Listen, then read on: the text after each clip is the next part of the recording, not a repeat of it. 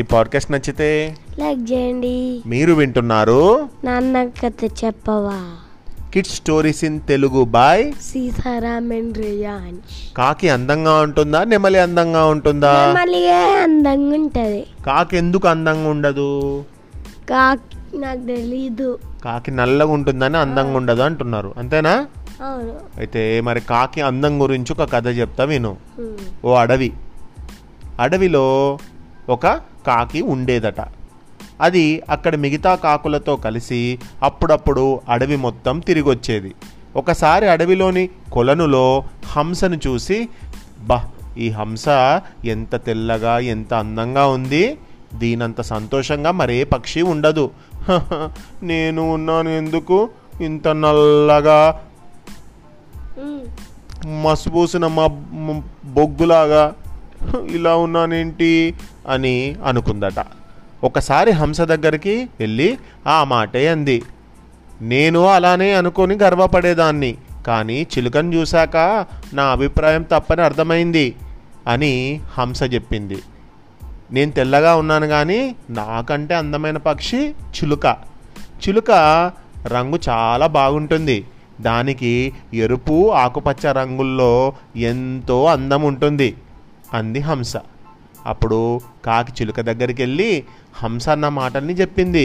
అవును, హంస చెప్పినట్లు నా రంగుల్ని చూసి ఎంతో సంతోషంగా ఉండేదాన్ని, కానీ మొన్న నేను నెమలిని చూశాను, అబ్బా నాకన్నా ఎంతో అందంగా ఉంది ఆ నెమలి, దాని రెక్కలు ఉంటాయి, అబ్బా నాకెంతో ఇష్టం, వాటి ఈకలు రకరకాల రంగుల్లో ఉంటాయి, దాన్ని నెమలి పించం అంటారు తెలుసు కదా, అది చాలా బాగుంటుంది, అది నాకు ఉండదుగా, అందుకే నా అందానికి నేను అంత పొంగిపోను, నాకంటే అందగత్తే ఆ నెమలి అని కాకితో అంది రామచిలక.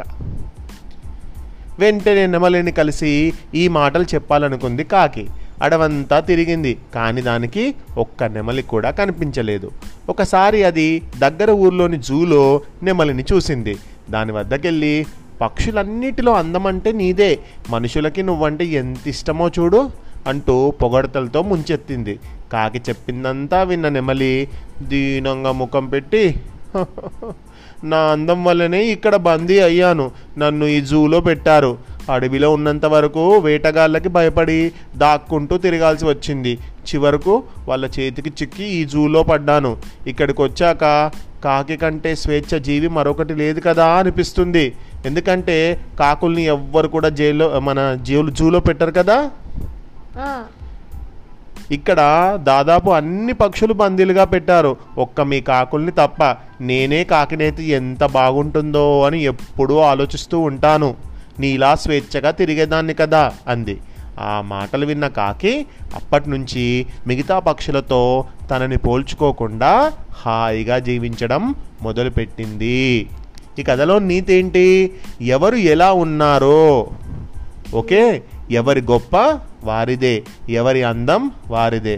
పందుల్ని చూసి పంది ఇలా గలీజ్గా ఉంది ఏంది అని మనం అనకూడదు, కుక్కల్ని చూసి కుక్క అబ్బా ఎంత బాగుంది అని అనకూడదు, ఏ జంతువు యొక్క అందం దానికే ఉంటుందన్నమాట.